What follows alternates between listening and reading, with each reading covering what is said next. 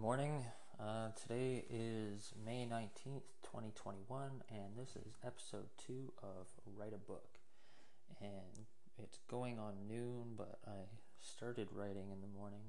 Um, so yeah, let's just get into it. Have you ever heard the Cherokee insight about the two wolves? Maybe you've heard people say things like, fake it till you make it. And I always had a disdain for the idea of being fake or inauthentic. In fact, I would postulate that most people feel that way. So why is this such a widely and wildly stated piece of advice, and how can we come to know it as insight? Within the past month or so, I've begun understanding practice. Doctors practice medicine, yogis practice yoga. They practice the things they do. This means they are forever students of what they invest themselves in. I don't remember the circumstances other than the fact I was in my kitchen feeling some uh, thoughts um, and I realized everything is a practice. And I couldn't help but follow this thought. It was just one of those aha moments.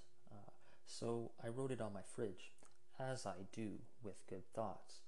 Um, and I just sat with it. And I weighed different things and thoughts against it, good and bad. And so everything we've learned to do, say, how we react, is all stuff that we've cultivated over our lives. And every time we're feeding it, we practice it. Smoking weed, for instance, is a practice. Getting angry is a practice. Rage, being sedentary, writing, gratitude, compassion, kindness, understanding, self-love, et cetera. Everything is a practice.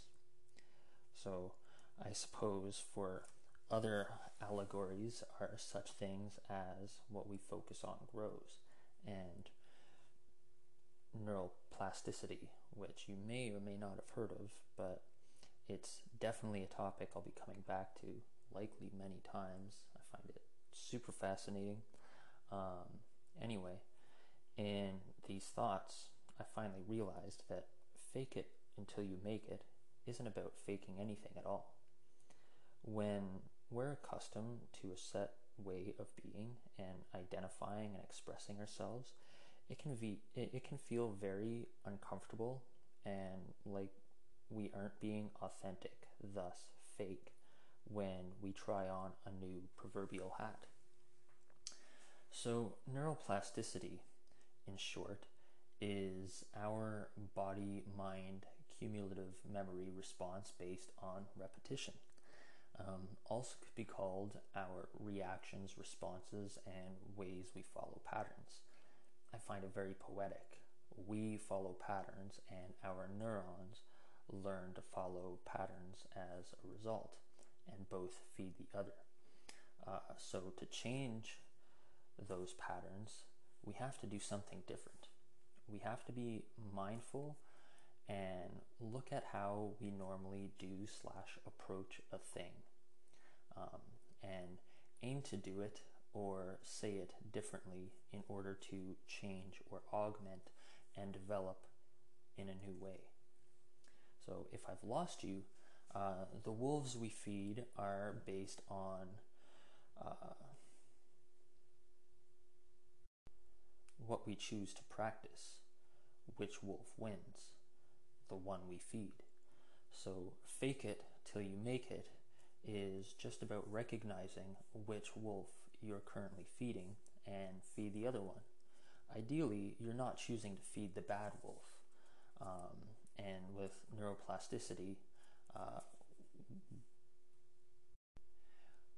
we will always have the neural pathways or memory of patterns that we've developed, but we can always make new ones and practice strengthening them. So we're literally infinite in our potential, which brings me to the next part of that thought in my kitchen. And it actually came to me a few day, a few days later when I was looking at what I wrote on my fridge, and I had another aha moment. And this one was, everything has slash is potential. Um, everything that we know about and that exists has potential. We have potential, our thoughts, feelings, passions, et cetera. Um, anything in your life that currently exists as a constant has potential, and at one point was potential. Uh, you could even just think of yourself as a human being who exists, um, was potential, and now has potential. Potential could have gone any which way. Your parents could have met and mated with other people. Perhaps uh, you still would have or could have resulted from that. Perhaps not. Uh, that potential existed. So did the potential of them getting together and birthing you. How about those odds? You could have easily not existed, or perhaps even existed to somebody else. I think that's pretty crazy. Um, so everything that has potential at least exists in imagination. The only difference between that and the tangible is the effort and focus of practice. My parents practiced to have the potential of me, I hear you ask. And yeah, um, if they were practicing celibacy, for instance, um, or any variety of other things, uh, you could have easily not come into existence. Um, existence is a whole other topic that I need to talk about, but not in this podcast. Yeah, if they were practicing celibacy, for instance, or any variety of other things, but they were practicing the mating game, planned or not, and you were the result of that. So same is true for anything ever invented, or anything, anything from anyone who you admire, anything that they've ever done. Um, in their mind's eye existed the potential for something, and they practiced it into uh, reality. And uh, so what does this have to do with today's episode? Um, well, on the one hand, I got to tell you about one of my quote-unquote secrets, which is writing on my fridge. I like to put thoughts and stuff up there. Um, in my opinion, it's better than, than magnets, but I mean, you know, whatever your your creative thing is, that's that's probably best for you. Or if you like magnets, you know, that's that's great too. But I like decorating my fridge with my writings of just mind-blowing insight. Um, anyway, uh, so I mean, technically, yeah, that that is part of, you know, it it's a practice. Right? Um, but yeah, so this podcast, for instance, um, is a new thing for me, a fake it till you make it, if you will. Um, this is in fact the most recent chapter in this volume of my life. Um, so hey, welcome to uh, being in a deep part of my journey.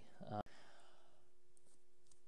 what's interesting is, on getting ready for my intro episode and this one, I've felt the perfectionist in my plasticity basically shit on everything.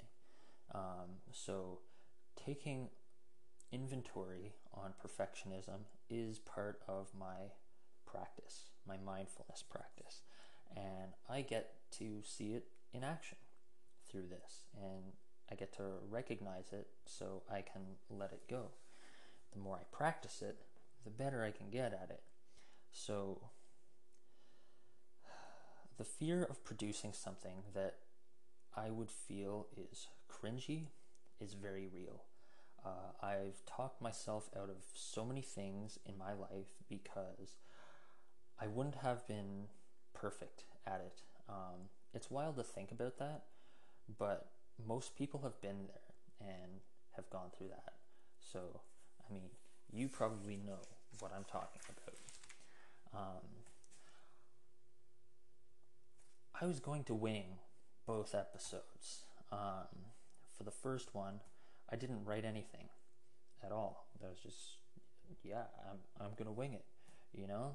Um, then came time to record, and I'm like, all right, well, I guess I need to write something, because sure as hell wasn't saying anything. I didn't know what to say.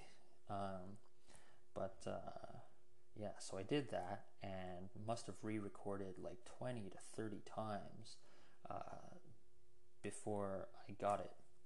And with the help of several edits, got my first episode launched.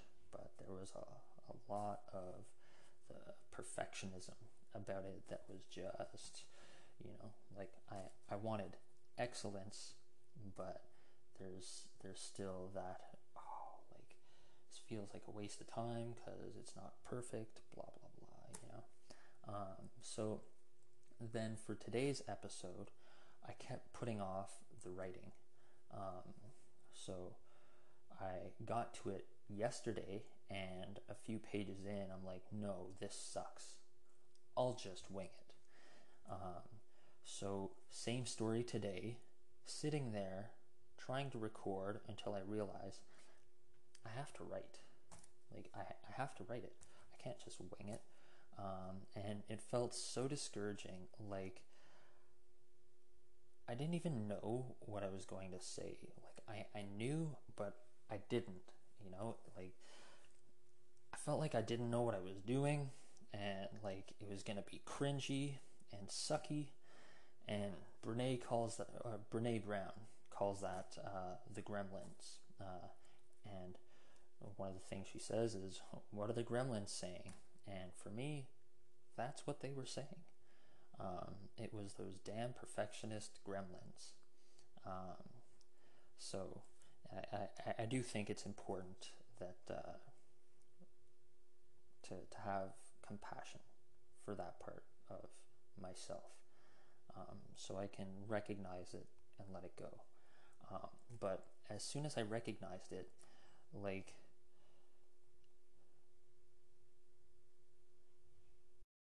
it's like the the worst case is that it'll suck, and it's still new for me. It doesn't have to be perfect. Perfection will never get it submitted. It's a practice. I have to do it to get good at it. And if it sucks and nobody likes it, I mean, that's cool, you know, because it's the practice that teaches the lessons, and the lessons are where I make progress. So when I caught the gremlins, gremlins last week, it was a really deep experience for me. Um, I, I looked at my whole life from Uh, beginning to end, and I, I do think about the beginning and end and all the rest uh, on a regular basis. It's fun to think about. Um, but uh, yeah, even though I've never thought of myself as like a, a scared or fearful person, um, my life is literally marred with the sheltering of myself from uh, from the fear and disappointment associated with failure, not knowing, and being imperfect. And that my greatest fear is a life unlived. I mean, if I got to my end today, I think I'd be okay with it, because I know what I'm working on. I know what I'm practicing. Like, I know that I'm, I'm putting in an effort. Um, And, but, if I kept letting myself talk myself out of everything and only continue to practice the things that feed the bad wolf, then if I got to the end of it all, how could I not be filled with fear and regret? I like to think that, you know, if that were the case, I would just own my choices uh, regardless and and be okay with where I'm at. But if after all the life one lives, they look back and realize all the opportunities, the changes they could have made, or uh, like different ways they could have brought love into the world that they could have had or made, now there's absolutely nothing they can do about it. Like, it's it's all in the past. There are no more opportunities for it. It's done, you know? Um, and I'm I'm not sure I'd want that to be me. You know, I, I guess there's always the next life, you know? Hey, better luck next time. Um, but even if one doesn't uh, believe in, in that kind of thing, there's no denying that as far as any of us knows, this is the only life we're experiencing. This is the only time we're here experiencing and seeing everything with the opportunities we have for love and exploration as human beings. And it kind of puts perfection into perspective. Um, so yeah, worst case scenario, it sucks and I learn. Best case scenario, who knows, but it doesn't suck and I learn. Or more likely, sometimes it sucks and I learn. You know? But that's okay. It's part of the practice, which is kind of uh, meta, if you think about it.